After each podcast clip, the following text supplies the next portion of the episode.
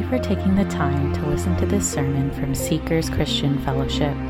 We believe that God's Word completes the believer, making them fully equipped men and women of God, ready for every good work. It is our prayer that through this message, you're challenged by the Word of God, built up in love for God and one another, conforming to the image of Jesus Christ.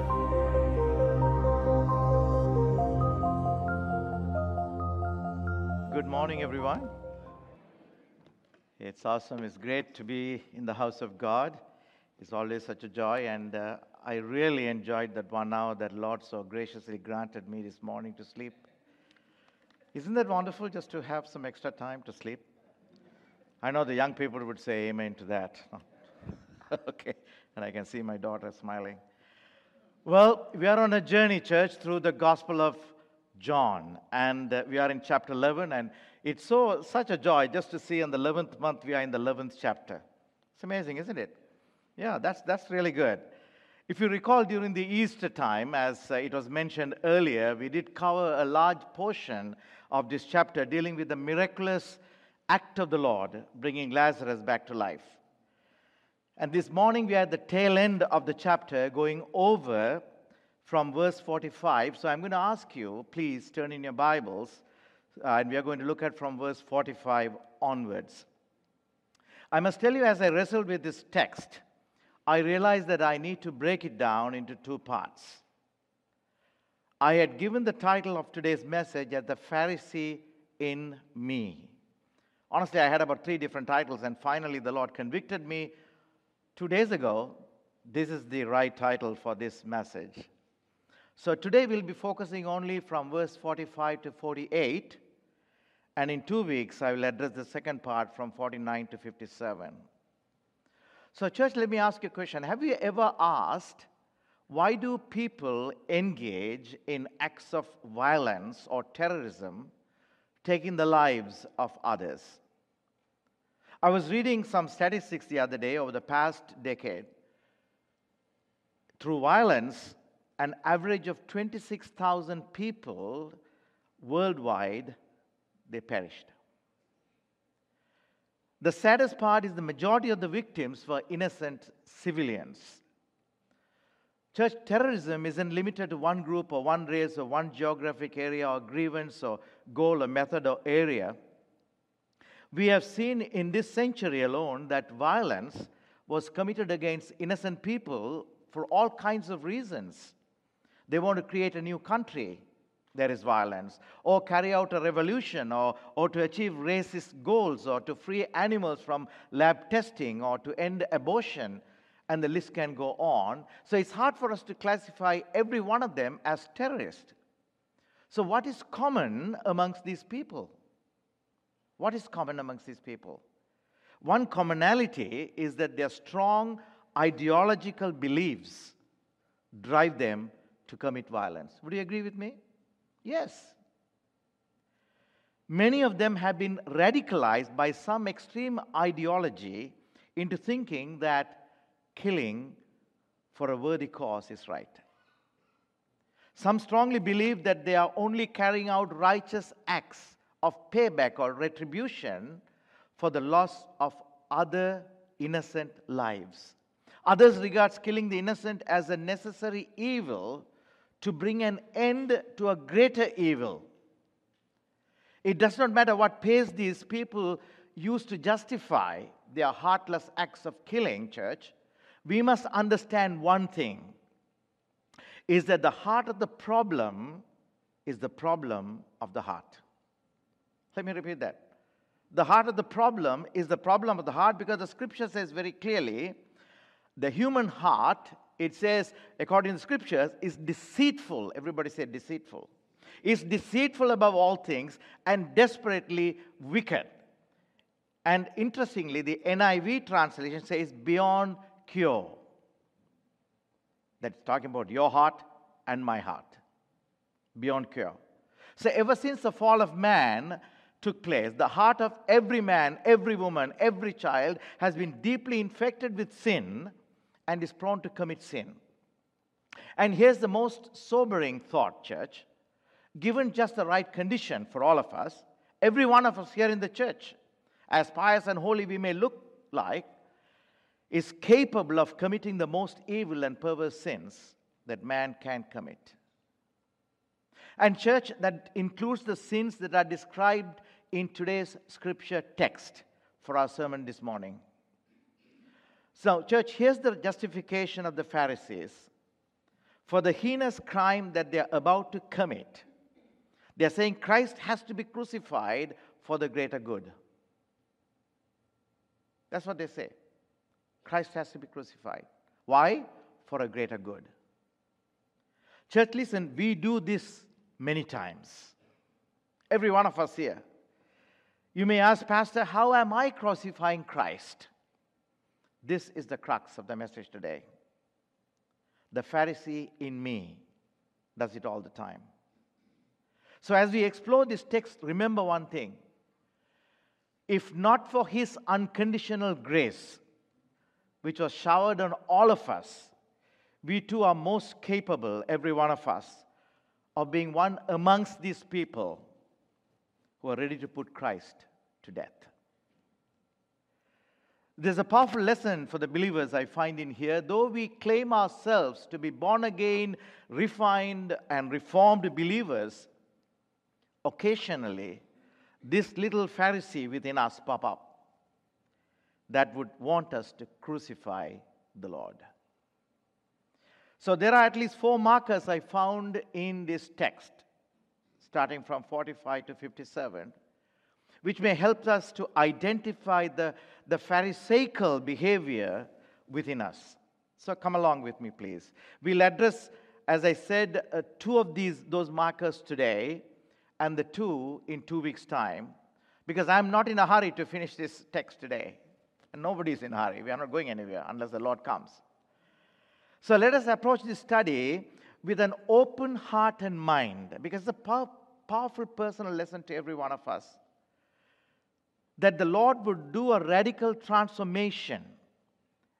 That as the Spirit convicts us, we'll yield ourselves for the transformation. We'll not resist it. This message is to the believers, to all of us seated here, if you are believers, to me as well. So let us pray.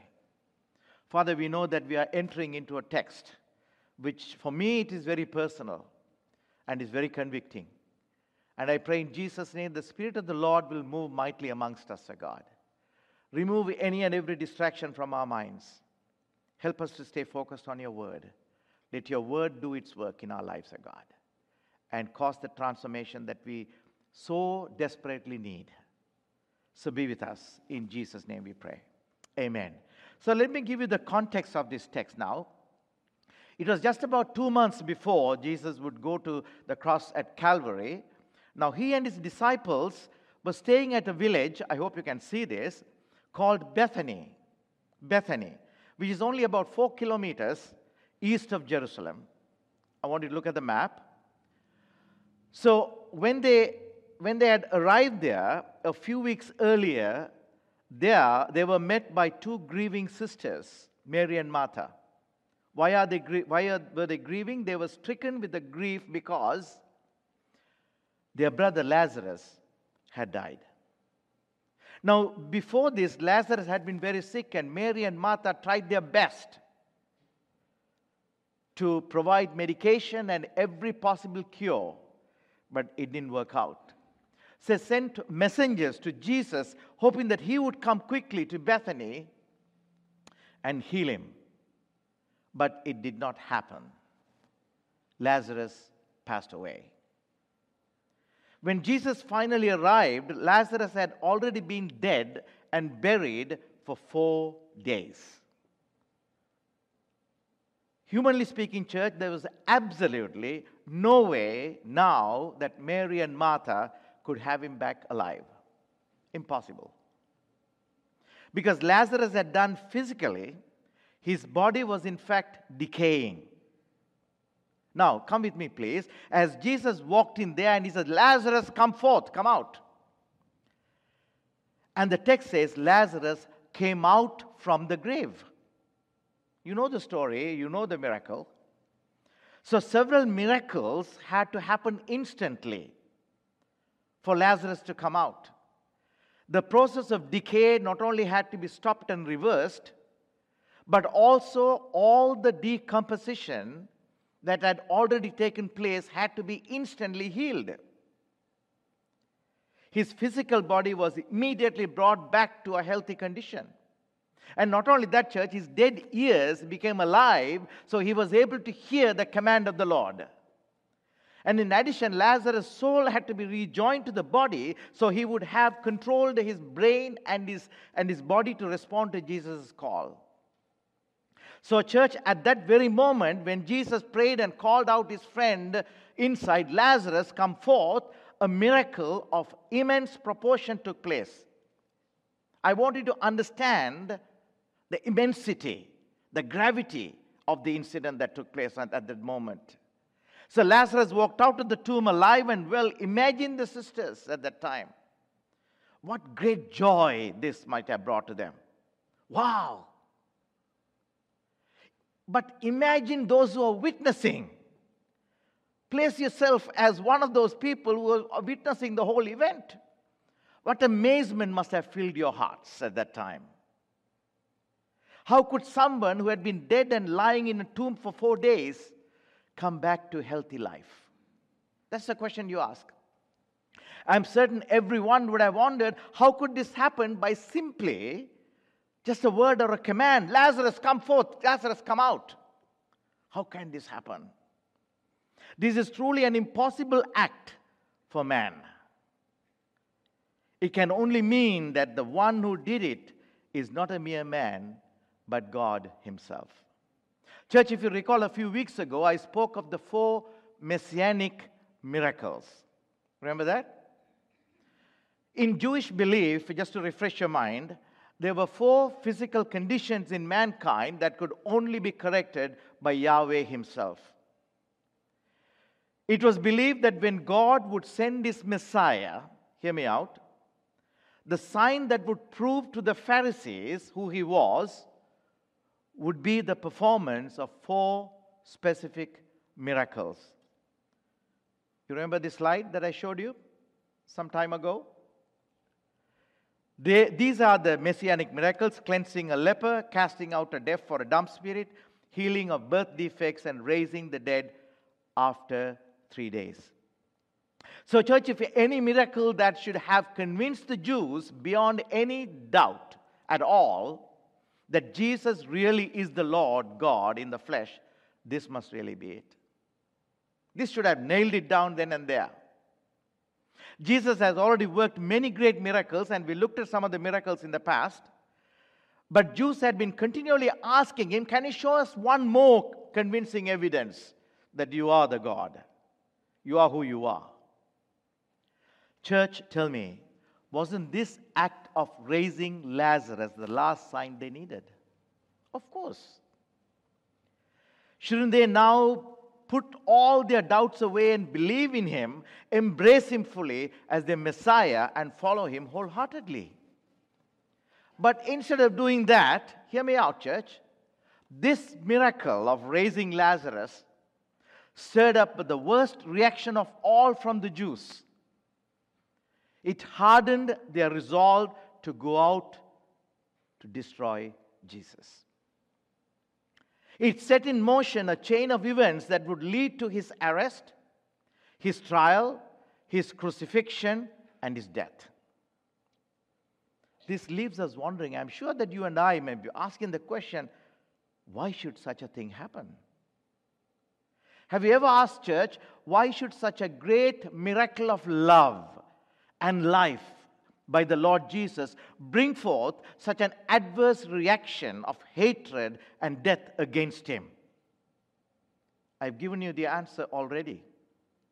The heart of the problem is the problem of the heart. That's what you saw earlier. I'll just refresh your mind because at least if there is one scripture you want to memorize, may this be the one. Constantly reminding you the condition of your heart because it's deceitful above all things, desperately wicked. The scariest thought is that sin that dwells in our hearts makes us capable of doing the very same thing, church, even today. If not for the grace of God, if not for what He did for us on the cruel cross of Calvary, we too would have done exactly the same thing as the Jews in our text. We too could have reacted in a most unreasonable manner against the Lord, despite the compelling evidence that stands before us. And we too would convince ourselves that putting Jesus to death is the right thing to do. So, church, this morning, as we cruise through this text, may we ask the question what are the justifications of the Pharisees to crucify Christ? How does it relate to my own Pharisaical behavior? What are the behaviors of myself that reveal the Pharisee within me? Scary, but that's the truth. That's why I want to go slowly, and I want every one of you, you had one extra hour to sleep, so don't sleep in the church. I want every one of you to come along with me because it's a very powerful lesson for all of us. So let's dive into the text. Verse 45. Then many of the Jews who had come to Mary and had seen what? The things Jesus did, believed in him. Believed in him. What do we take from this? a considerable number of Jews, I guess they must be the friends of Mary, and who witnessed the glory of God, who had been hostile before, they were changed in heart and mind to believe in Jesus. And how? When they saw what? The things Jesus did. It's very important. Let's go to the next verse. Verse number 46. But some of them went away to the Pharisees and told them what? the things Jesus did. The things Jesus did. So, what do we take from this? Some went to the Pharisees and told the things Jesus did. Their motive was not clearly stated in this particular verse. You can't understand the motive. We could argue that it may be that they want to win the Pharisees to the truth, maybe, but the contrast set up between the two verses, it only tells me that the, the, their intent was malicious. Let's go on to verse 47. Then the chief priests and the Pharisees gathered a council. The NIV would call it the Sanhedrin, and we'll come to that in a minute. And said, What shall we do for this man? What? What is he doing? Works many signs. What do we take from this? On seeing the many signs Jesus did, there was an assembly of religious leaders to see what they should be doing to stop this.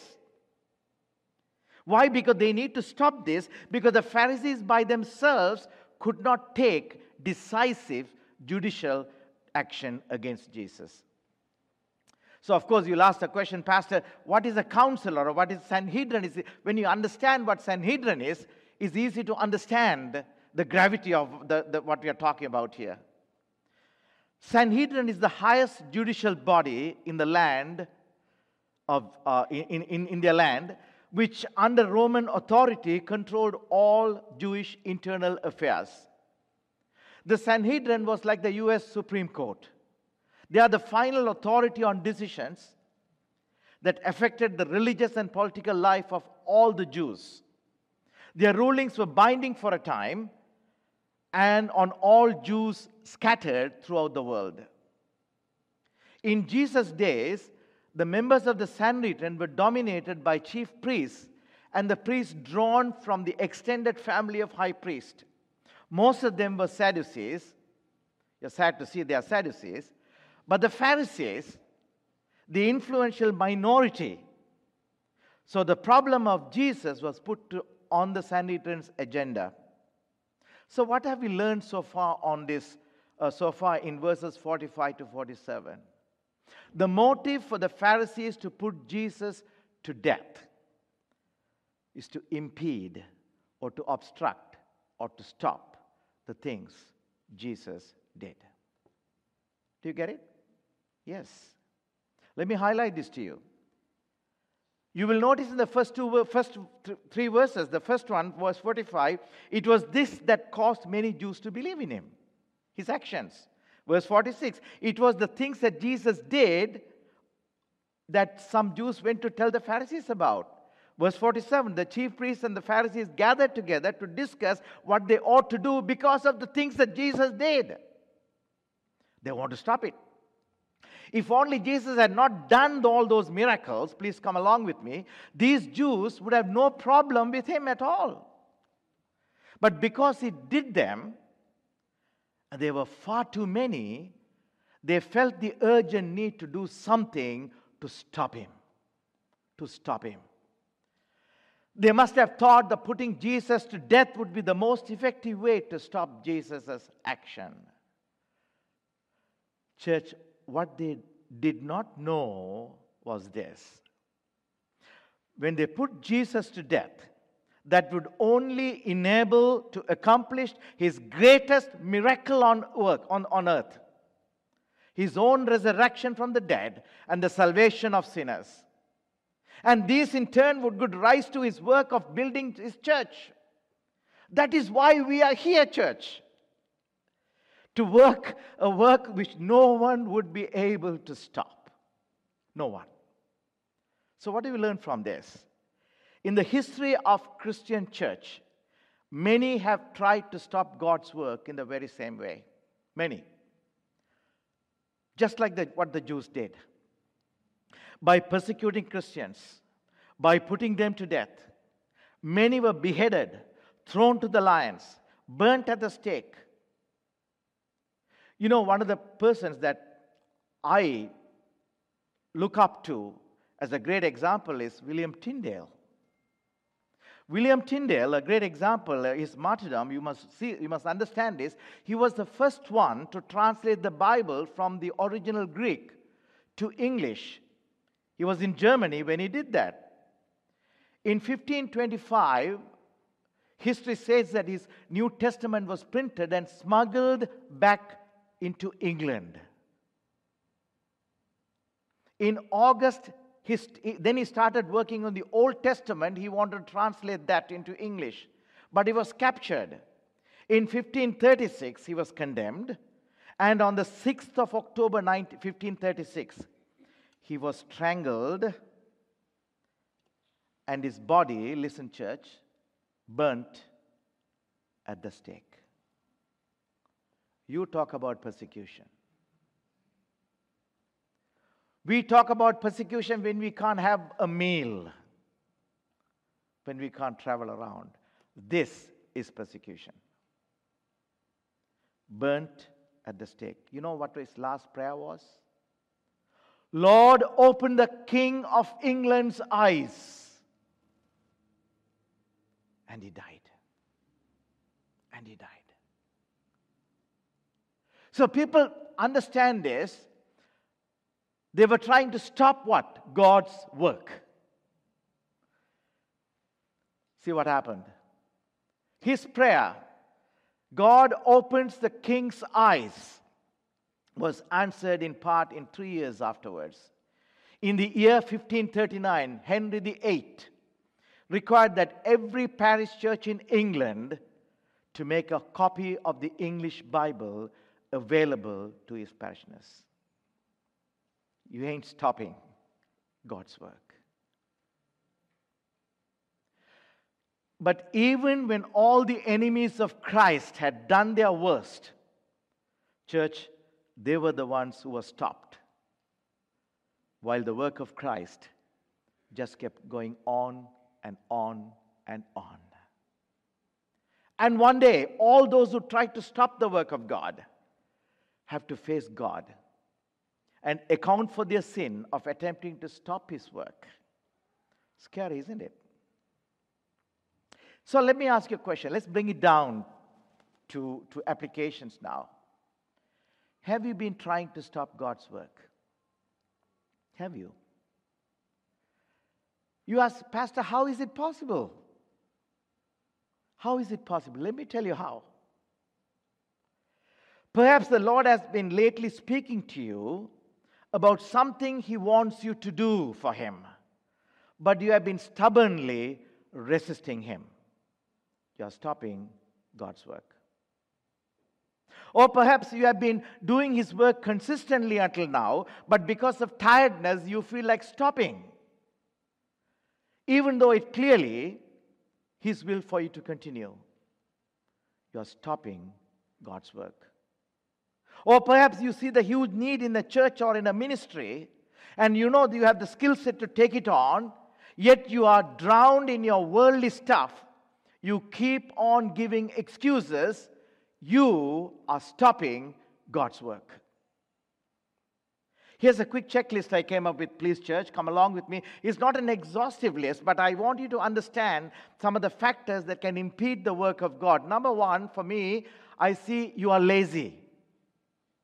And all young people said what? Yes. Oh, the parents can say for that, right? God hates laziness. God hates it. Proverbs says, lazy hands make for poverty, but diligent hands bring, bring wealth. Number two could be that you cannot let go of the past hurt. You were wounded. I was wounded, Pastor. I was serving in the church, but I heard this so and so hurt me like that. So what? Welcome aboard.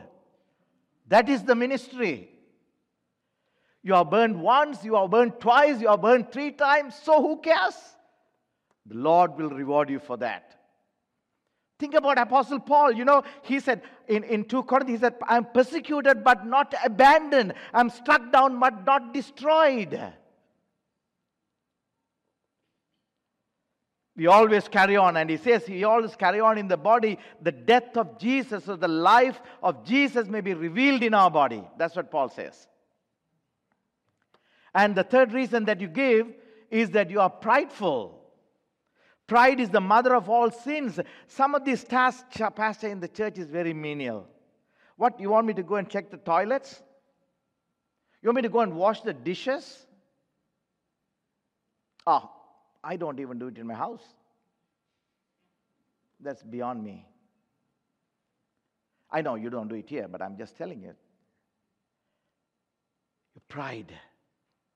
The Bible says, everyone that is proud in heart is an abomination for the Lord. And the third thing, the, the fourth thing is that you lack faith.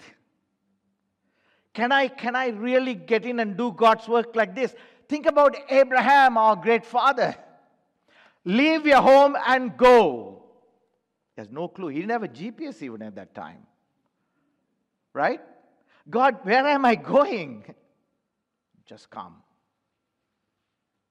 Have you ever thought about that? The father of the nations, the great father, come. He just walked. Faith. We want to reach out to the community. Oh, no, no, these are the reasons why it won't work. We can come up with a list. We went this week and figured out how we can reach out to the community. Move by faith. If you don't, you're stopping God's work. Number five is that you run away from God's calling. What did our brother Jonah do? God called him, I have an assignment for you in Mississauga. No, God, I won't run to Toronto because there's a boat waiting to go to Toronto. You spiritualize your excuses. Because the one that called us is faithful. And here's the most important thing for us you stop God's work when you are not a giver. When you don't give, you are stopping God's work. It's not that God wants your money. He created it. It's His. Everything is His. He can move from point A to point B. But when you give, you are demonstrating what? Your faithfulness. God honors that. God honors that. Church, I want to tell you one thing. You know what you give, and I'm not, you know, you know, we don't talk about money, and that is not my goal. But I want you to understand is 20% of the congregation contribute to the 80% of the income of the church. But what are the others doing? If everybody can give cheerfully, the Lord's ministry can flourish. Because God sees our faithfulness, and He honors us. The last one I have a list is that you keep sinning against God. Then you stop God's work. Isaiah passage, surely the arm of the Lord is not too short to save, nor his ear too dull to hear. You cry out, God, I want to move. He's going to answer you, He's going to guide you through. And the second verse, but your iniquities have separated you from God. You stop God's work. So please understand that it is futile to resist God because no one can win against Him. Church, as a pastor, there are times I was disheartened. But I knew the buck stops with me. Even if everyone drops their ball, I have to keep on and keeping on. I remind myself that nothing ever happens unless someone does something, and that someone is me. I have to do it. Maybe with silent tears, you go on and on and on with only hope. And the faith and the strength is because the one who called me is faithful. He will never abandon me. So let the Lord continue to do His work in and through your life, church. Every one of you. Everyone is called to serve. If you are not serving in the church, you should go and ask your pastor today and your elders, How can I serve? Here is the comforting assurance we have from the Lord. No matter what discouragement may come your way, once you place your hands on the plow, you know turning back. But here's the promise that the Lord has given to us. We have to remain faithful to what He has called you to do, being confident of this, that He who began a good work in you will carry it on to completion until the day of Christ. So, no matter what may come your way, keep on keeping on. Never give up for the Lord sees all that you do. Church, I want to tell you this. I love Apostle, uh, uh, Apostle Peter. He says this that there is an inheritance, incorruptible, undefiled, that does not fade away, reserved in heaven for you and for me, those of us who run the race faithfully. It's called the imperishable crown. Let us aim for that. When our eyes are focused on that crown, we are not stopping the work of God. And no one can stop the work of God. And as we continue, church, we continue because the labor in the Lord is not in vain. Amen? It's not in vain. So that is my first point. And, and as we move on, so my, my exhortation is keep on keeping on for the, for the labor in the Lord is not in vain. Let's move on to the second one. I'm going to look at verse number 48. If we let him alone like this, everyone will believe in him. Everyone will believe in him. So I said, the Pharisee in me, my Pharisaical behavior or a Christian is that the one who impedes God's work. That's the first one that I, I mentioned, first point. And the second point is the one who prevents men from believing in Christ. That's what you see here. They want to get rid of Jesus because otherwise everyone will be believing in him. Their, their, their, fear is not without reason, church, because they just witnessed in verse 45, we saw the many who, who came to Mary, their friends, already believed in Jesus after witnessing Lazarus' resurrection. And, the, and the reason they were fearful is because the miracle just happened so close to Jerusalem. How many kilometers? Four kilometers away. The news of it would easily have reached all the people in Jerusalem. And it's very easy to walk over to Bethany to verify the facts of the miracle. And when the Passover feast begins a few weeks later, Jerusalem will be flooded with Jews from every corner of Israel who would then hear about the miracle. And what will happen? They will believe in Jesus. So the chief priests and the Pharisees were extremely threatened by the prospects of Jews in Jerusalem. They were worried that Jews in thousands may turn to Jesus. This would mean that they would lose their entire support base. All their esteem and their glamour and their honor and the loyalty which they receive from all these men will be gone if they leave them and follow Jesus. That would be disastrous as these proud Jews loved to be honored and they could not tolerate no rival. After all, they were the members of the Sanhedrin Council and the highest ruling body of the Jews in all Israel, which is something like our parliament. You want to be respected. And what better way is there to prevent all that loss of esteem, honor, and loyalty than to get rid of this one man once and for all? So these Pharisees and Jews wanted to crucify Christ to prevent men from believing in him. Church, we do the same. Every one of us. We crucify Christ when we prevent men from believing in him. What do we learn from this? In this narrative, you can see what jealousy and envy have done to the Jews and that they wanted to crucify Christ. If you are not careful, it could happen to us too. Dearly beloved, do you feel upset when others are more successful than you? Do you feel down in the dumps when someone in your workplace or in your school or home seems to be getting more attention, earning more praises than you, or making more money than you? If you do, please be aware, for fear that this sin will grow and grow and until it consumes you with evil desires against your rival. Then you deserve the same very judgment as the Jews in our text. So you ask me, Pastor, how do I prevent men from believing in Christ? How am I doing it? Church, listen, the answer is simple. You prevent men from believing in Christ by your poor testimony. Everybody say the word testimony. Testimony.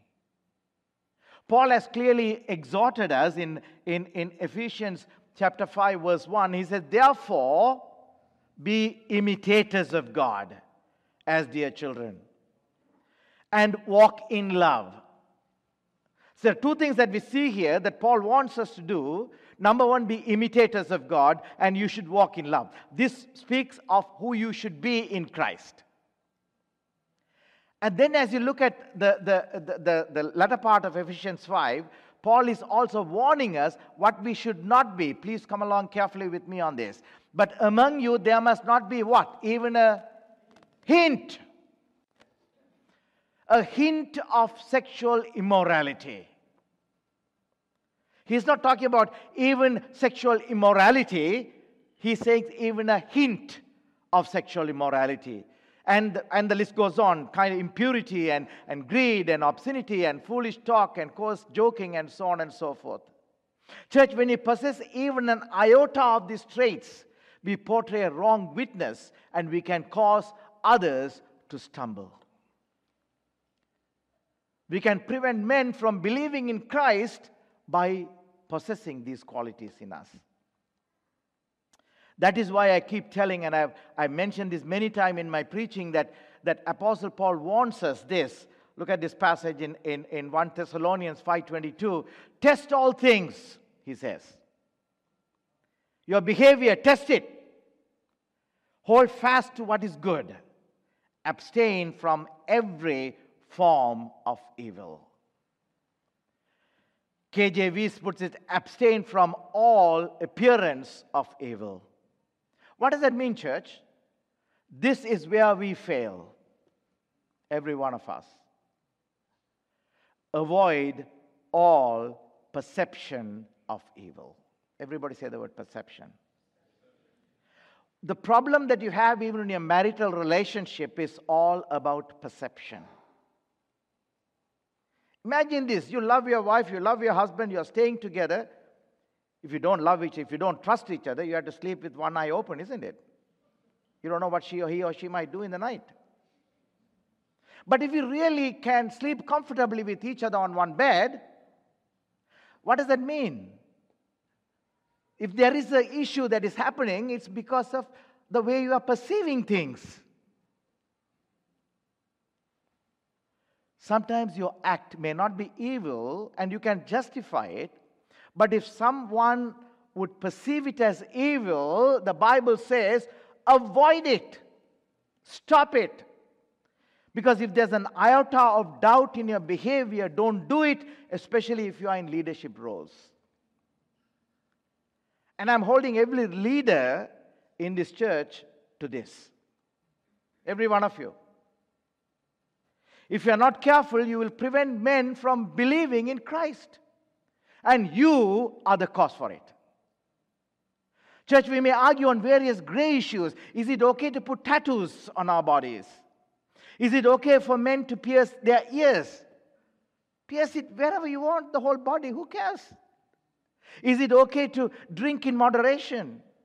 Church, we can justify by quoting scriptures. We can justify by quoting the norms of the culture. We can justify by relating to other prominent Christian leaders. We can justify by saying what matters is the condition of a heart, not my, not my appearance or my actions. But Apostle Paul exhorts us very clearly. Very clearly. All things are lawful for me, but not all things are helpful.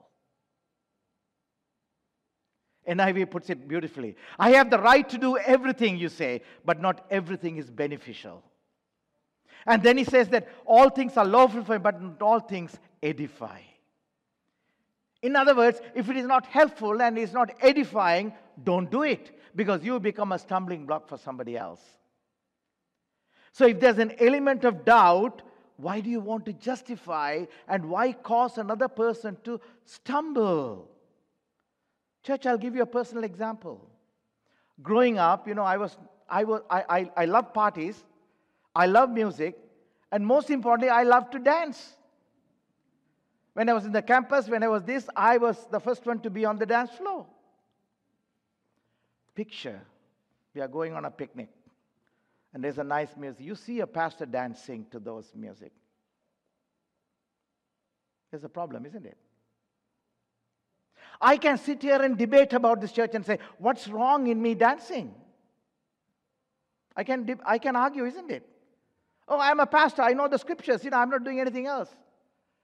But it's an appearance of evil. Do you get it? My wife is my witness. I, I stopped getting on to any dance floors. The only time I danced within the last 10 or 15 years my, when my daughter got married. I still enjoy party. I enjoy music, but I'm not on the dancing floor. I did not want to portray a wrong picture of a servant of God. I want to avoid the perception of evil because I do not want a new believer or an unbeliever to stumble. I want to guard my testimony. So if you are in any leadership role, you ought to be very, very careful for you can cause another to stumble. Picture this. I know I can take Keith as an example. He is the worship leader of this church. Therefore, whatever he is doing must be right. That's how the others are going to look at, isn't it? Yes or no? Yes.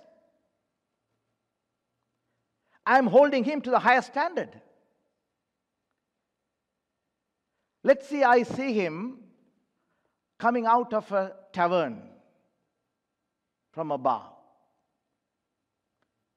I know that he won't drink, but let's say with me there's another new believer standing and watching Keith walking out of a tavern with some, some friends.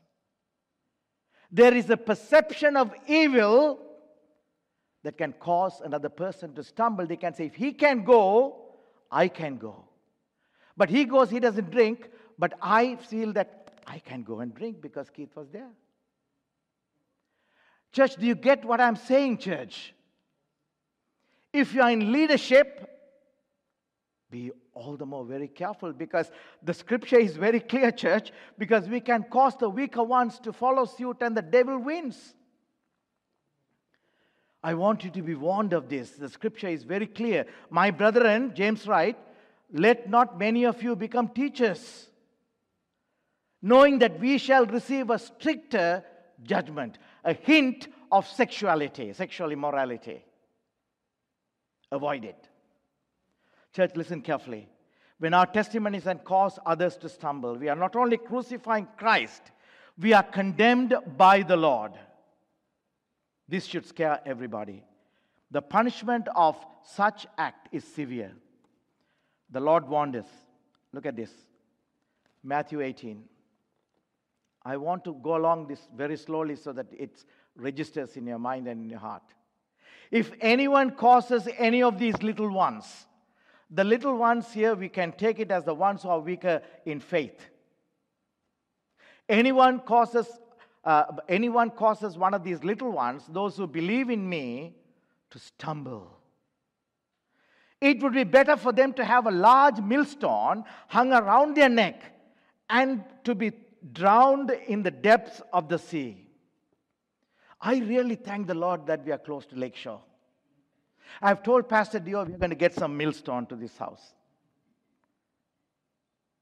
Church, that's how serious God is. Do you get it? Don't take it lightly. You are not cheating anybody else, you are cheating God.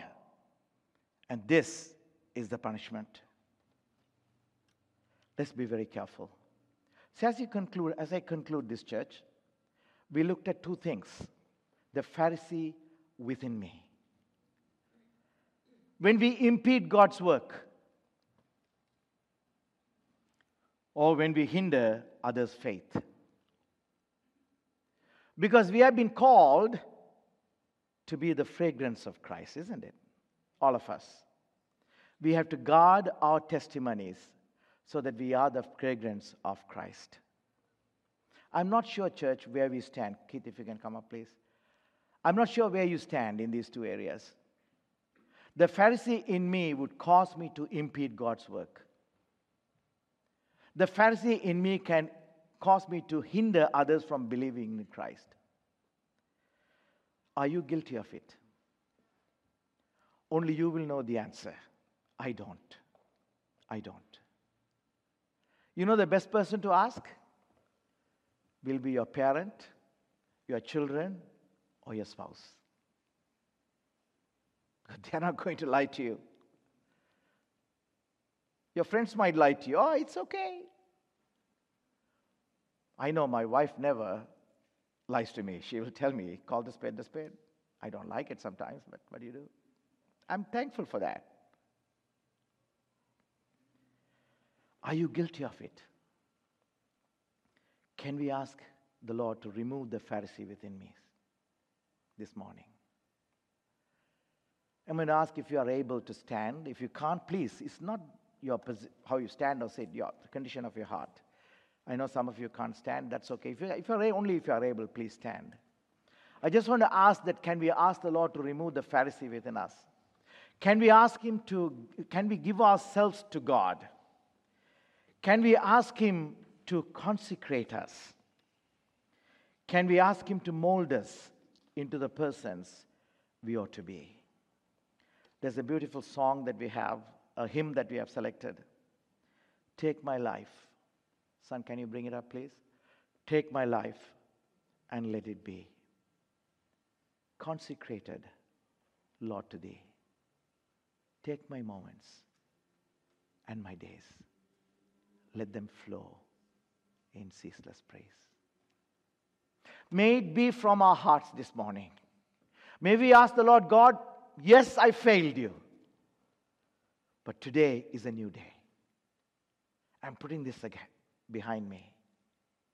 Just take my heart, consecrate it, and let me only utter praises to you by the testimony of my life.